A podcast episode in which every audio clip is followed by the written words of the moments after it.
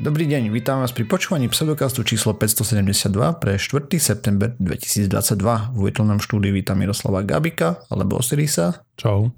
Jakuba Rafajdusa alebo Kupka. Ahojte. A ja som Radoslav Lasatý alebo Martýr. Čaute. Sme podcast do vedia a skepticizme. Vede sa nevenujeme profesionálne, takže ak nájdete nejaké nezrovnalosti, nepresnosti, píšte na kontakt za náš pseudokaz.sk a my sa doplníme, opravíme z jednej v jednej z nasledujúcich častí.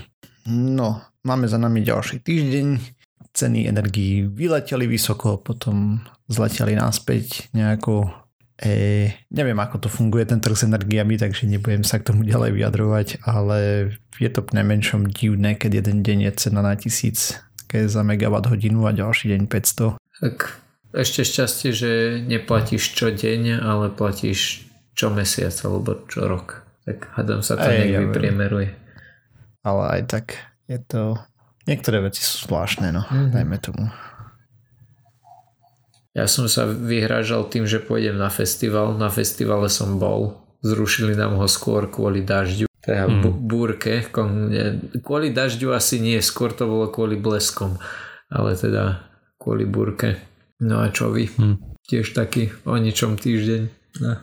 Nič zvláštne. Jediné také, čo nemá nič, s ničím spoločné bolo, minulé, minulý týždeň som šiel domov, z tých posledných niečo bolo, neviem, 30 plus alebo tak. Akurát som počúval podcast, kde rozoberali to sucho, ktoré majú v Číne a tie horúčavy. Mm. Tam je nejaké špecifické domov. sucho?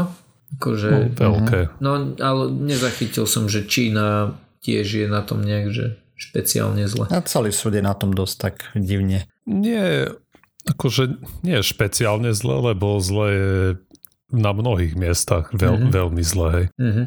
Ale v tom, ten podcast sa tomu venovali preto, lebo na rozdiel toho, keď je, neviem, máš požiare v španielských lesoch, tak nás to až tak nezasiahne, ale mm-hmm. tam, keď majú veľké sucho, tak spomínali špecificky tú provinciu Sečuan, že tam majú hrozne veľa tých uh, hydroelektrární. Mm-hmm a mhm. vďaka tomu tam nastávali hromadu rôznych eh, tovární, alebo tam bola lacná elektrína. Mm-hmm. Takže keď je tam sucho, tak eh, nemajú tam dosť vody, čiže tie elektrárne neprodukujú dosť elektriny, tým pádom tie továrne majú výpadky. A to už je niečo, čo vieme, že bude kaskadovať po celom svete. Hej. Takže niektoré krajiny nás zasiahnu oveľa viacej, keď tam bude veľké sucho, než eh, iné. Mm-hmm. A a to, a to som si kráčal domov, tak počúvam, ne, čo tam majú za problémy. A som si hovoril, že no, že možno o 20 rokov, ale to bolo akurát ešte tých 30 plus, mi bolo horúce jak v tánku, ešte som šiel po slnku. A som si hovoril, že možno 20-30 rokov len zo slzou voľku si spomeniem, aké sme mali chladné léta teraz. Je, že... A akurát, a som si na to spomenul, na tú príhodu kvôli tomu, že akurát dnes som čítal článok, kde si, neviem už kde, a práve tam sa na tom redaktor zamýšľal, že to, že si musíme, že by sme si mali užiť toto leto, lebo to je jedno ešte z tých chladnejších, ktoré nás čakajú. Mm-hmm. No ja som čítal jednu štúdiu, o ktorej som tu nechcel rozprávať, lebo som len preletel, ale v princípe sa ukazuje, že tá korelácia medzi oxidom CO2, oxidom uhličitým v atmosfére a teplotou, že je výrazne vyššia bola v minulosti. To znamená, že bolo teplejšie, než si mysleli na základe nejakých fosílií, čo našli a podobne, hej, nejakých mikroživočíchov a čo majú v sebe a tak. Takže, hej, toto, čo Osiris hovorí, asi nám bude o dosť teplejšie ešte. Ja, hej. A ja som no myslel, nič. že teraz povie, že globálne oteplovanie je fake. Mm, samozrejme. Dobre, ale poďme sa pozrieť na nejaké novinky zo sveta vedy lebo vyšla štúdia z Číny konkrétne, ale pozrieme sa na to v trošku širšom kontexte a teda, že veľa soli je problém, hej, to vieme. Kde? V mori? A zvyšuje krvný tlak, vyššia šanca a, v diete. Ktorú sp- v diete, dobre. Ani mi nenapadlo toto to, takto no, povedať, to je ale jasné, samozrejme. o čom rozpráva, že? hej. Uh, takže jesť veľa soli je problém, hej. Odporúčaná dávka je menej ako 5 gramov na deň pre dospelú osobu. Veľa soli spôsobuje zvýšený krvný tlak, vyššia šanca na kardiovaskulárne ochorenia, infarkt, porážky a dokonca rakovinu a proste je to masaker, hej? A tak ďalej. No, neviem, ktoré špecifické druhy rakoviny, je ich pár stovák, takže teda asi 120 alebo tak nejak, e, niektoré z tých iba jedine všetky zase. No a teraz, ako sú na tom európske krajiny? Takže máme celkom slušný rozptyl. V priemere v EÚ konzumujeme od 7 do 13 gramov na deň. Najmenej konzumuje Nemecko, Cyprus, Bulharsko a Litva, tam je 6,3 až 7,3 gramu na deň. Česko, Slovinsko, Maďarsko, Portugalsko zase 12,3 až 13,6 gramu za deň. Slovensko sa pohybovalo niekde takto. Ženy 6,7 gramu na deň a muži 9,7 gramu na deň v priemere. Uh, takže výrazne nad týmto nad odporúčaniami VHO a musím povedať, že Česko viedlo tabuľku v konzumácii soli na deň. Tak to aj majú možno, že jeden z, no určite jeden z najväčších podielov aj obezných ľudí v Európe. Mm, čo dve. Takže aj myslím, že aj veľa fajčiarov tu bolo. To samozrejme mm. neviem, či sa zlavy, ale životospráva Čechov proste žijem v tom, že je katastrofálna, alebo sú niekde na chvoste EÚ. Hej. Tak no pozri a... sa na prezidenta. hm. OK, super. E, štúdia bola robená v Číne a Čína má, tam plakali tamojší veci, že majú priemernú spotrebu 11 gramov za deň. Menej ako Česi, tí majú niečo okolo 13 dačo. Ale e, proste sa stiažovali, že kardiovaskulárne ochorenia sú zodpovedné za približne 40% úmrtí hej, v Číne. Čo je masakrálne číslo. Nepozeral som na Slovensko, dobre, neviem. Uh, proste v Číne 40%, hej. A oni robili viac modelov a tak ďalej a teraz majú nejaký program o znižovanie z tohto uh, solí v strave a v princípe, ak by znižili príjem soli o 1 gram do 2030, to by predišlo asi 9 miliónom problémom s kardiovaskulárnym systémom a zachránilo by to približne 4 milióny umrtí aj na tieto e, komplikácie životné. No a spustili program, že do 2030 chcú znižiť príjem soli na VHO odporúčaných menej ako 5 gramov na deň z 11. A s tým, že Čína má cez miliardu, miliardu 600 obyvateľov, takže 1,6 miliardy, tak dobre. A skonštatovali tam, že to bude asi trošku problém logisticky a tak ďalej. Začínajú vydávať nejaké edukačné materiály a podobné veci. Do, uvidíme, ako sa s tým popasujú. Majú na to 8 rokov, že ho všudy. Takže tak, uh, ale keď som pozeral tie české čísla, tak mi napadlo, že či by aj tam sa nechcela robiť nejaká taká osveta. A teda ani Slovensko na tom nie je aj nejak hviezdne, hej, lebo proste muži 9,7 gramu na deň je tiež dosť, to je dvojnásobok pomaly tých odporúčaných do 5, ale ženy sú celkom dobré, hej, že 6,7, není to až tak ďaleko z toho, stále je to nad, hej. Uh, no, takže to bola jedna taká krátka štúdíka, ktorú som čítal, potom som si povedal, že tak si pozrieme ešte nejakú ďalšiu, lebo že tam není o čom. Takže som našiel niečo, čo robí zase strašidla okolo mm, umelých sladidiel, teda, že menia čle, črevnú flóru.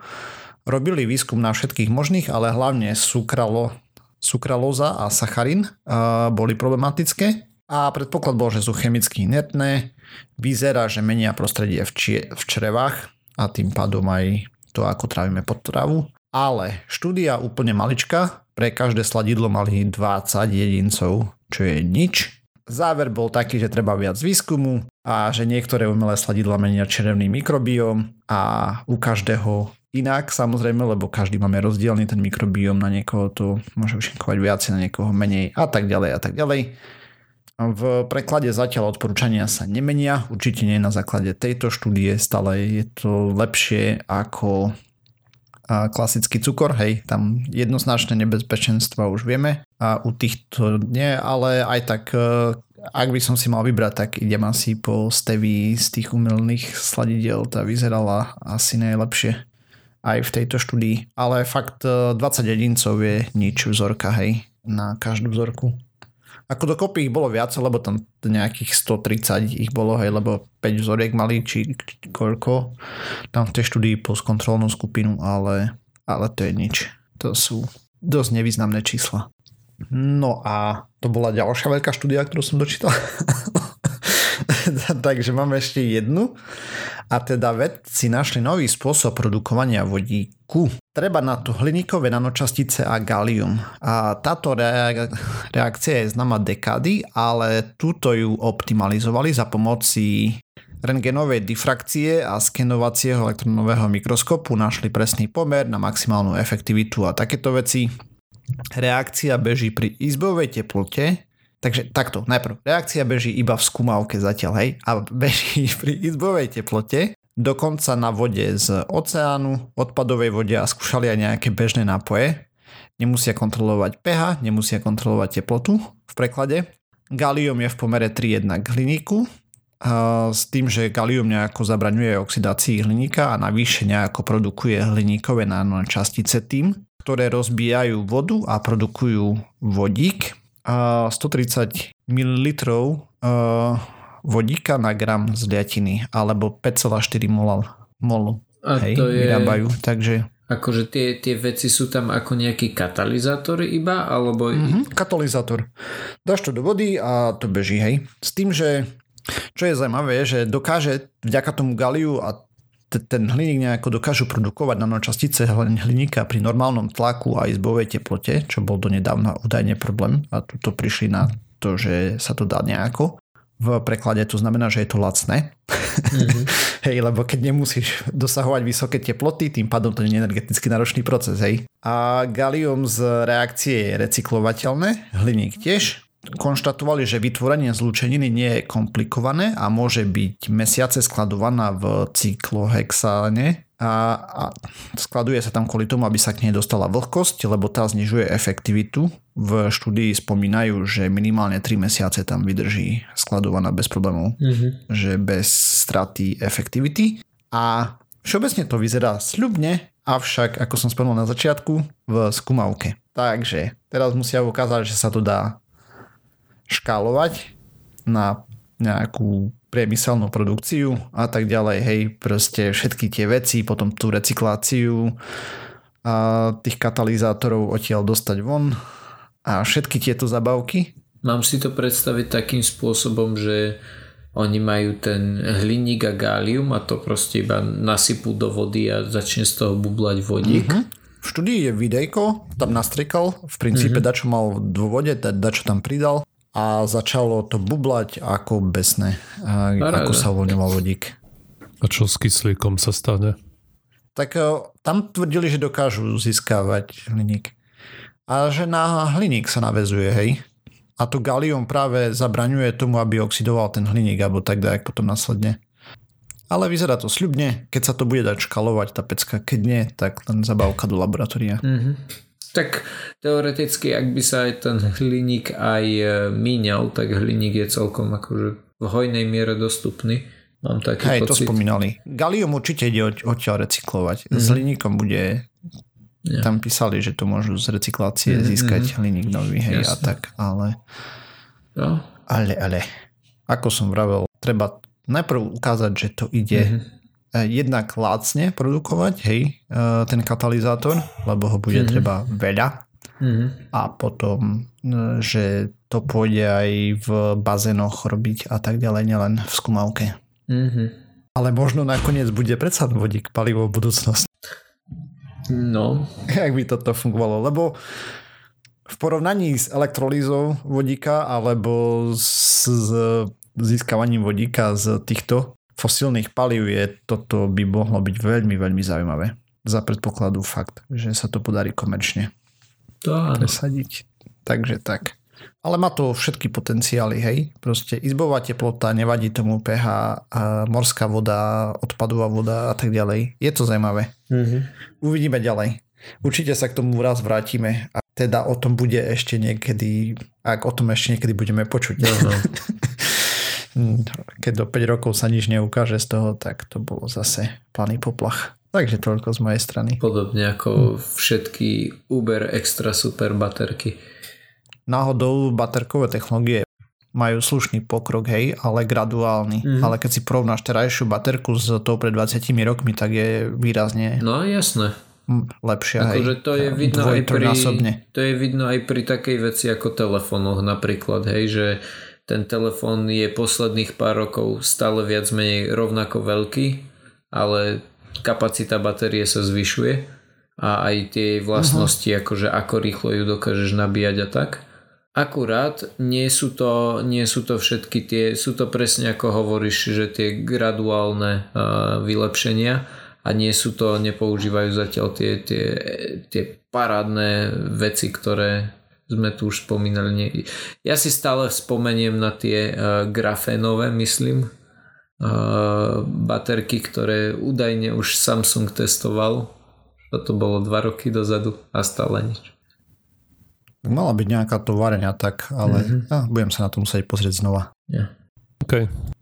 Som, chcel, som narazil na spravičku o tom, ako sa vodí James Webbovi. No vieme, že sem tam sa objavia fotky, no ale a teraz sa objavilo aj niečo, dajme tomu reálne, vedeckejšie. A to, že pozoroval prvú exoplanetu vo svojej kariére. A tá exoplanéta sa volá VASP-39b obieha teda okolo hviezdy VASP-39, ktorá je od Zeme vzdialená asi 700 svetelných rokov. A táto planétka je plynový obor. O, Horúci je, Jupiter, tomu hovoria, nie? O, je, je trochu väčšie ako Jupiter, čo sa týka rozmerov, ale váži len tretinu z hmotnosti Jupitera, čiže je oveľa viac nadýchanejšia. A to je Zrejme najmä kvôli tomu, že je dosť blízko ku tej hviezde. Obežná doba, vlastne tam rok trval len 4 dní. Mm, že dosť žíha. 4,5, ne? Tak no 4,1 myslím, že ja som videl. 4,1 je na stránke NASA. Neviem, mne sa zdá, že som o nej rozprával kedysi dávno o tej exoplanete, lebo tá, ten VASP systém je veľmi známy, hej, to bol mm. jeden z tých Aj, v každom prípade kandidátov na pozorovanie. NASA má na stránke 4,1. A hej, na pozorovanie je veľmi dobrá kvôli tomu, že obieha rýchlo okolo tej hviezdy, čiže nemusíš čakať pol roka, kým, sa, kým prebehne pred ňu. No a práve to využil aj ten James Webb Space Telescope, ktorý a sledoval túto planetu asi 8 hodín a analyzoval a, to spektrum svetla, ktoré tam prechádza. No a po analýze toho vlastne spektra, ktoré sa dostane tu, tak zistili, že sa tam nachádza oxid uhličitý v atmosfére, teda podľa toho, aké frekvencie svetelné boli pohltené pri prechode atmosférou. A to sa tušilo už skôr, že by tam mohol byť. A tam boli nejaké dáta z, z PICER teleskopu, a ktoré naznačovali, že tam bolo byť oxid uhličitý, ale vtedy to ešte nebolo úplne jasné. Ale podľa všetkého potom, čo ten James Webb vyprodukoval, tak už je to vlastne oveľa presvedčivejšie, že tam CO2 sa naozaj nachádza. Aha. A ešte sa tam nachádza niečo, nejaký iný plyn, ale ktorý zatiaľ ešte nie je identifikovaný na základe tej, tej spektrálnej analýzy. No a myslím, že to je asi v zásade všetko. Mm, no ok. A aj ja tento týždeň tiež mám také dve menšie témy. No ale teda prvá bude o bizonoch, ktoré sa podarilo dostať na americké prérie. To už asi, asi dávnejšie, ale tentokrát hovoria. Indiani budú mať radosť, hej? Smeješ sa, ale áno, lebo častokrát sú to práve tie rezervácie a myslím, že tam spomínajú kon, konkrétne Lakotov ako kmeň, že, že na území tých rezervácií práve sa toto deje, hej, lebo potrebuješ mať akože veľké, veľké plochy, tie, tie preríne, čiže nejaké trávnaté Uh-huh. No a v štúdii konkrétne hovorili o megafaune, čím asi mysleli, že bizóny, ale napríklad aj kravy možno a, a mamuty. Nie som si úplne istý, že prečo do toho nezarátali slony, ale nevyzeralo Slony to. nie sú natívne pre Ameriku, nie? A pre Ameriku nie, ale myslím si, že, že nešlo iba čisto o Ameriku. No ale teda, Uh, mamuty nazad nevrátime, ale bizony hej. Takže ich vrátili sledovali, akým spôsobom sa zmenila biodiverzita a, a to teda tá tá rastlina biodiverzita práve. Že nie, že čo mm-hmm. tam všetko žilo, ale čo tam všetko rastlo. No a porovnávali tri skupiny. Porovnávali skupinu, kedy je tá pláň len tak, že, že nič špeciálne na nej uh, nežije, alebo teda nepestuje sa. Druhý mož, druhá možnosť bola, že, že tam žijú kravy, že to, že to spásajú kravy klasický farmársky spôsob.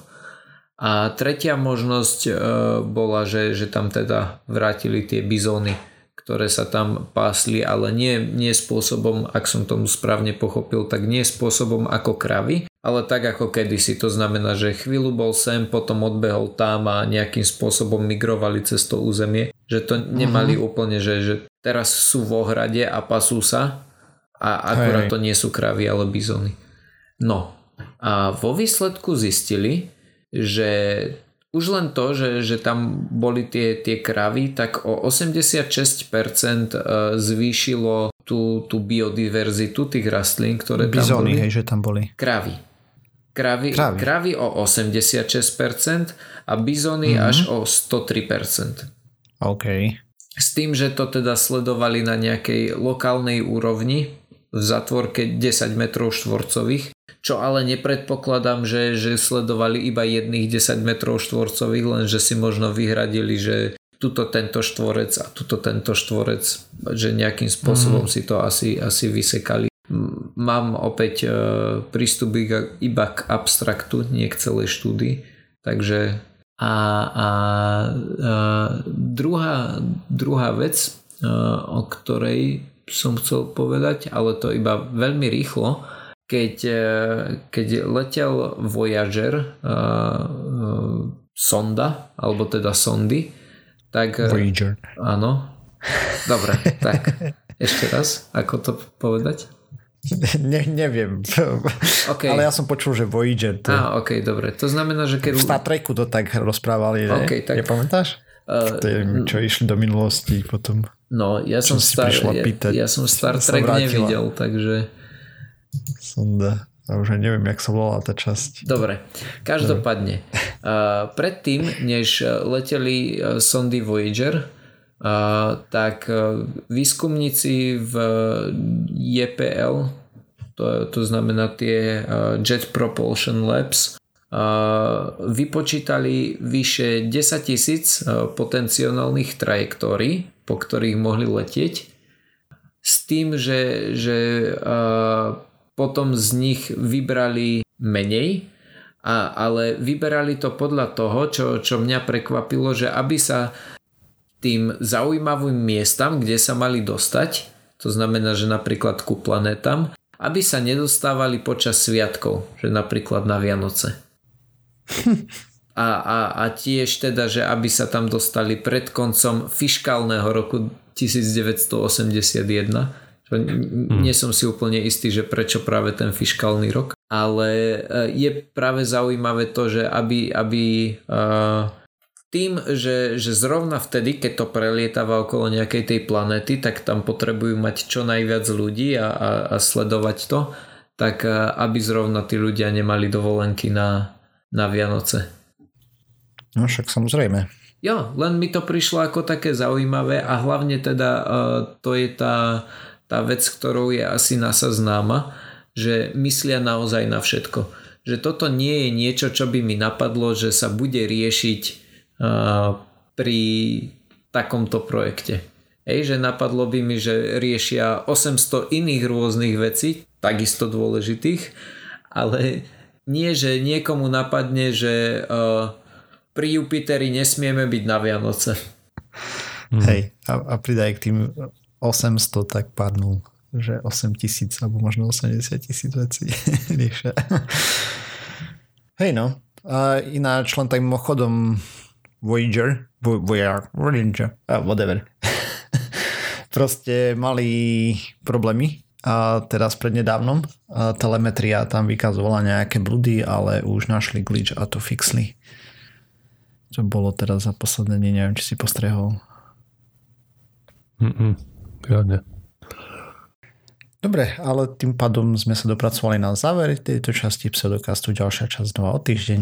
Nájsť nás môžete na www.pseudokast.sk, kde nájdete aj zdroje k, k témam, o ktorých sme rozprávali. Písať nám môžete na kontakt za náš pseudokaz.sk, okrem toho sme na sociálnych sieťach, Facebooku, Twitteri, na iTunes, na Spotify, všetkých možných a nemožných podcastových agregátoch. Ak nás chcete podporiť, lajkujte, zdieľajte, dite nás pozdraví na Discord. Čaute. Čau. Ahojte.